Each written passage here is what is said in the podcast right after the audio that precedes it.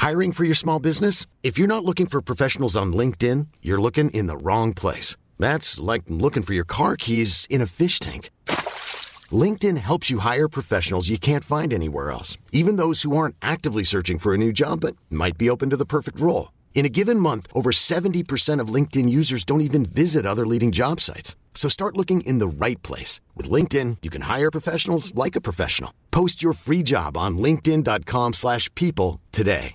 Fabrizio Corona, che piaccia o meno, è un tassello di storia della fenomenologia italiana. Che cosa significa? Che dal 2007 ad oggi lui è sempre stato nelle tendenze di questo paese, nel bene e nel male. Non è né una lode né un'infamia, è semplicemente un dato di fatto. Cioè nel 2020 Fabrizio Corona ancora ti copre gran parte dello share in prima visione nazionale su Canale 5.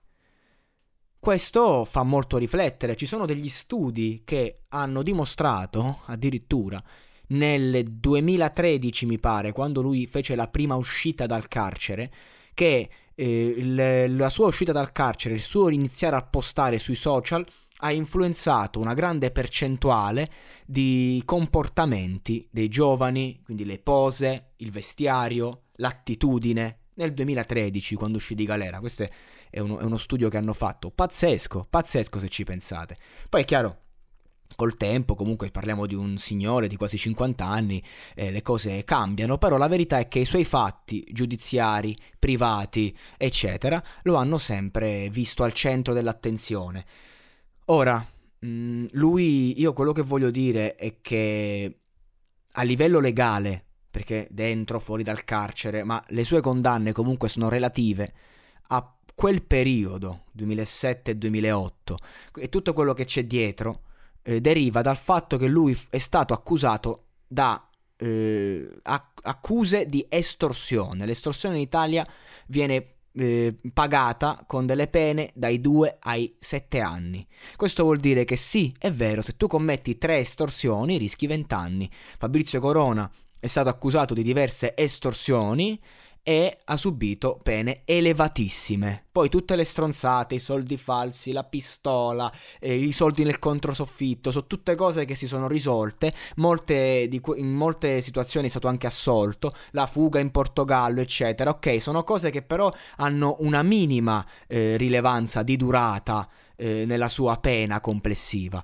Ora andiamo a vedere a fatti concreti che cosa è accaduto questo periodo. Ma prima facciamo un piccolo salto nel passato, quando nel 2007 Corona viene accusato di Vallettopoli, viene messo in carcere per eh, 80 giorni ai tempi era mi sono sentito ostaggio dello Stato e lui costruisce un business e, e tutto un nuovo mondo su di sé proprio da quella eh, da, da, quell'attività, da, da, quei, da quella sventura che gli è capitato. Inoltre in quel periodo lui perde il padre. Fondamentale questo aspetto, il fatto che lui abbia perso il padre proprio durante la detenzione, tre giorni dopo il suo arresto, con sensi di colpa che poi insomma lo hanno accompagnato e lo accompagnano per tutta la vita, è veramente importante nell'aspetto psicologico, nella fenomenologia di questo personaggio, perché una volta che è uscito di galera, senza più una lira, senza niente, perché lui appunto lavorava, aveva un, un mondo diciamo legale dietro, se così vogliamo, era sì il,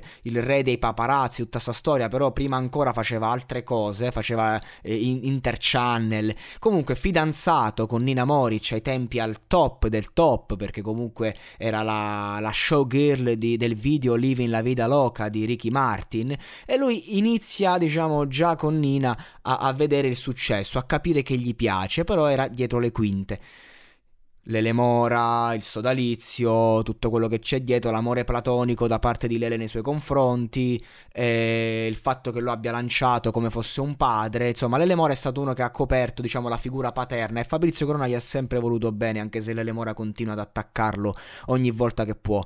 Ehm, Facciamo il balzo avanti ad oggi invece, lui è un uomo che comunque ha costruito la sua carriera sui suoi deliri perché effettivamente ai tempi imparò che col, con la fama che si era costruito poteva guadagnare soldi e andare avanti, eh, si inizia a comportare in un certo modo da sbruffone, quello che ha pagato tutta la vita l'atteggiamento e ad oggi che cosa è accaduto?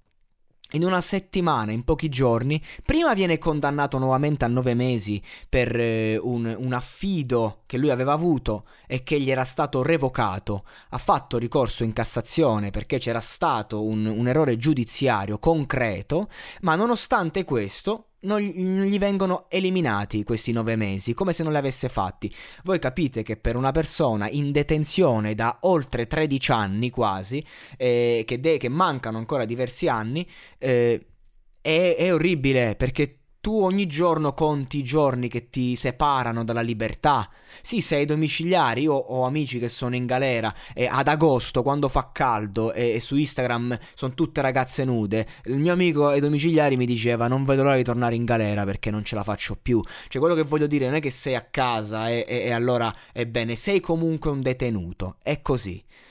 Ora, questa cosa già è pesante di per sé. Il giorno stesso la Moric commette una cosa veramente brutta. Non voglio giudicare Nina Moric, pur non avendo proprio grande, un grande rispetto di lei, perché la reputo una persona con tanti problemi e che vanno risolti e le sue conquiste lo, lo dimostrano. Pubblica un audio dove il figlio, insomma, parla male del padre, quello che è manipolazione, non manipolazione, non mi interessa. È grave il fatto rendere pubblica una una chat, un, un, messaggio privato a livello familiare, renderlo pubblico è un disastro. È una cosa che fa male alla famiglia, fa male al padre e fa malissimo al figlio.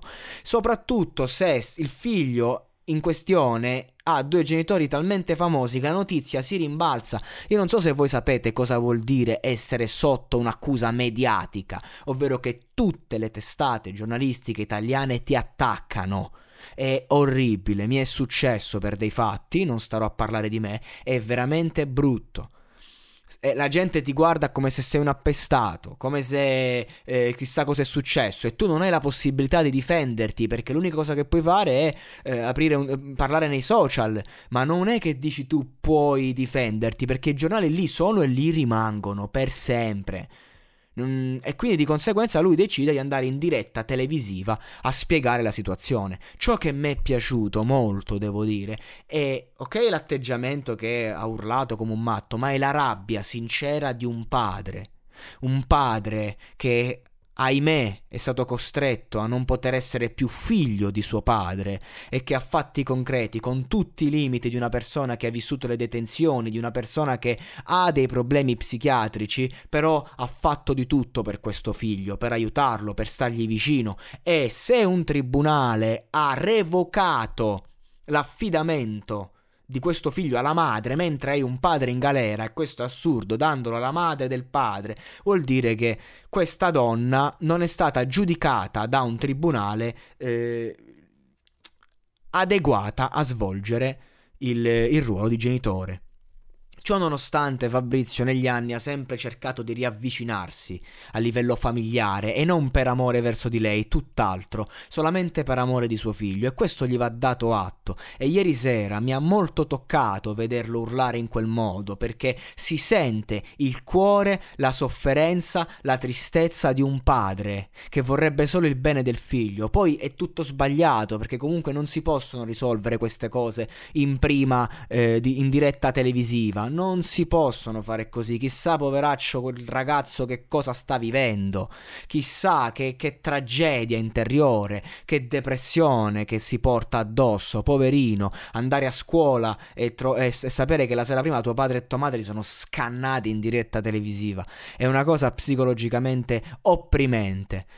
Però quello che voglio dire è che Fabrizio Corona ieri sera è stato autentico, è stato se stesso. Eh, sembra per un istante che abbia perso quel, quella sua vanità, quel narcisismo che lo, che lo, costringe, schiavo di se stesso, e abbia parlato col cuore in mano da uomo distrutto, tra l'altro malato di Covid.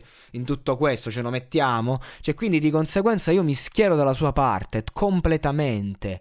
Mi schiero perché mi, mi, ha fatto tanta tenerezza quest'uomo, mi ha, mi ha, toccato e ha toccato tanti italiani perché è un uomo che le, cu- le, cui vicende le sappiamo tutti, è un uomo che ha fatto mille errori, anche e soprattutto per lavoro, è un uomo che eh, non ha saputo mai mettere se stesso da parte, eh, vanitoso eh, e tutto quello che c'è dietro, mille problemi, però non si sputa sulla sofferenza degli uomini. E in questo momento storico Corona è un padre che sta soffrendo, un uomo che sta soffrendo e ogni cosa che dice, ogni cosa che fa, non ci dimentichiamo che magari lui l- ieri sera gli scatti che ha fatto gli potrebbero costare nuovamente la detenzione. Cioè lui una mattina si sveglia, vengono i carabinieri e boom e ti rimettono dentro, ma non perché hai commesso nuovi reati, perché nel 2007 hai eh, fatto lo sbruffone con la famiglia Agnelli, punto.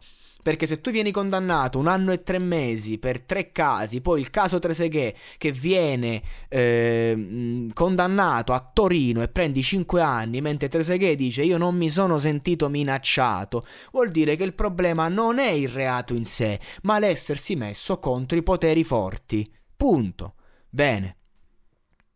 Pagherà per tutta la vita questi errori, perché anche quando tu chiudi e sei libero, non sei mai davvero libero. Questa è la verità, questo è un altro insegnamento che mi ha dato il mio caro amico detenuto. E questa è, è una cosa molto triste, soprattutto per un figlio. Ma la verità è che Fabrizio Corona continua ad essere un fenomeno eh, pubblicitario, un fenomeno da prima serata nel 2020, 13 anni dopo Vallettopoli. E questo è un qualcosa di veramente emblematico per questo paese, nel bene e nel male. È pazzesco il fatto che dopo 13 anni io sono qui e sto parlando di Fabrizio Corona. Mai me lo sarei aspettato. Quando ero ragazzino mi piaceva pure questo personaggio così uh, contro le regole, contro tutti, che se ne fregava e ha fatto un sacco di canate Corona. Quando ti pensi di essere Dio, poi decadi, no? Ne parlavo prima nel, nel podcast su Jamie Tights. E questo è. Eh, però a fatti concreti ieri si è mostrato così umano che per me vale la pena parlarne e quindi ne ho parlato. Non so cosa pensate voi di Fabrizio Corona, non so cosa pensate di queste situazioni, però eh, io sono molto triste se penso alla condizione che vivono tanti figli oggi che sono schiavi, vittime di questi genitori che non sanno minimamente fermarsi, che mm, hanno tutto al bando. E mi dispiace, quindi questo voglio dire in questo podcast, due semplici parole a Carlos, a Fabrizio, a Nina Moric e a tutti quelli che vivono una condizione così, a tutti quelli che hanno subito tormenti mediatici, a tutti quelli che comunque stanno soffrendo ed è mi dispiace.